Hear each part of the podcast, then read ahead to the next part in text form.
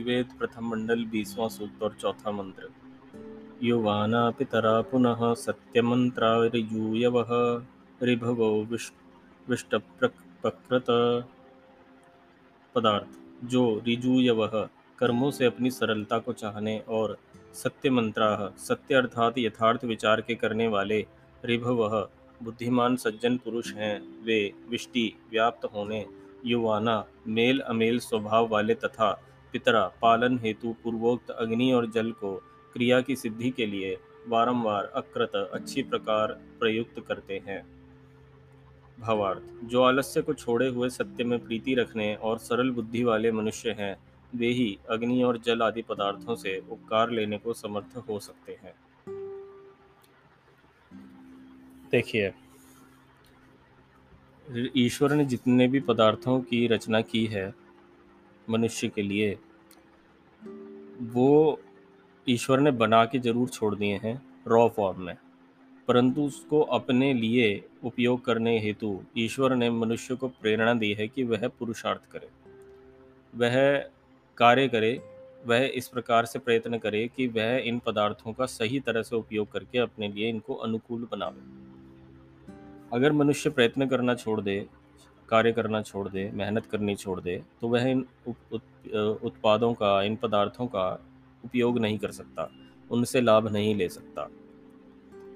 तो इसी के लिए ईश्वर ने जो इन पदार्थों को उपयोग करने के लिए भी मनुष्य को एक और हेल्पिंग एड दी है, एक और चीज़ दी है, उसे कहते हैं बुद्धि।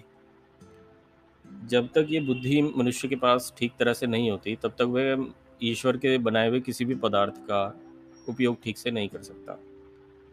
और ये बुद्धि किसको प्राप्त होती है? ये बुद्धि केवल उस व्यक्ति को प्राप्त होती है जो अपना सत, सही में, सच्चे मायनों में अपने आप से झूठ नहीं बोलता, जो अपना आत्मकल्याण चाहता है, जो चाहता है कि वो उसकी उन्नति हो, जो चाहता है कि उसका आत्मकल्याण हो।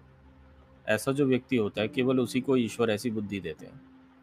जिस व्यक्ति को अपने भले बुरे की चिंता नहीं है, जो केवल इंद्रियों में आ सकता है जो केवल वही चीज़ें समझता करता है जो उसके सामने दिखाई दे रही है, जो इंद्रियों से ग्रहण हो रही है।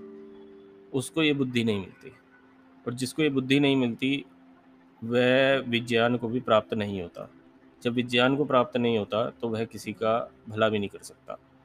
अब इसका मैं आपको एक उदाहरण देता हूँ। देखिए, आजकल आप देखते होंगे, लोगों का रुझान आयुर्वेद की ओर अधिक है। अब धीरे धीरे लोग एलोपैथ के चंगुल से बाहर निकलना चाहते हैं। जिस आदमी को, जिस व्यक्ति को बीपी शुगर की बीमारी है और जो एलोपैथिक दवाइयाँ खा रहे हैं। आपने देखा होगा, उनकी स्थिति बद से बदतर ही होती है, कोई बेहतर नहीं होता। वो केवल अपने आप को ज़िंदा रखने के लिए वो गोलियाँ खाते रहते हैं। अपने आप को सिर बचाए रखने के लिए, परंतु ठीक होने के लिए क्योंकि ठीक हो नहीं सकते। जबकि आयुर्वेद में ठीक होने के चांसेस हैं। लेकिन दोनों ही पद्धतियों में जो वैद्य होता है या डॉक्टर होता है, उसके कार्य करने कार्य करने के तरीके अलग होते हैं। एलोपैथ के अंदर एक स्पेसिफिक सॉल्ट्स हैं स्पेसिफिक फॉर्मूलेज हैं। उनको बताया जाता है इस इस तरह से आपको डायग्नोस करना है इस इस तरह से आपको इलाज करना है हर चीज़ एकदम परफेक्टली बताई होती है, सामने होती है स्पेसिफिक होती है तो उस टेम्पलेट के अनुसार जो डॉक्टर हैं, जो चिकित्सक हैं, वो एलोपैथ में चिकित्सा कर सकते हैं, करते हैं। लेकिन आयुर्वेद में ऐसा नहीं होता। आयुर्वेद जो पूरी की पूरी तरह से वैद्य की अपनी बुद्धि पर आधारित होती है। कौन? आयुर्वेद वही है, सभी के लिए। परंतु उस एक ही दवाई से अलग अलग चिकित्सक को अलग अलग रिज़ल्ट मिलते हैं। मान लीजिए अगर मरीज़ भी एक ही है और एक ही दवाई उन चार चार वैद्य हैं, एक मरीज़ है, एक ही दवाई देनी है उस मरीज़ को तो चार अलग अलग वैद्यों के अलग अलग रिज़ल्ट आएँगे। एक जैसे नहीं आ सकते। वो पूरी तरह से बुद्धि पर निर्भर है। तो जितना परिष्कृत बुद्धि होगी, जितना दूसरे के कल्याण की भावना वाला वैद्य होगा, वो उतना अच्छा इलाज करेगा। वो उतना अच्छी तरह समझेगा कि वैद्य की मरीज़ की स्थिति क्या है, मरीज़ के क्या वो दशा है, अभी वो मानसिक रूप से कैसा है, हर चीज़ को वो बहुत अच्छी तरह से एनालाइज कर पाएगा और इसका कोई टेम्पलेट नहीं होता।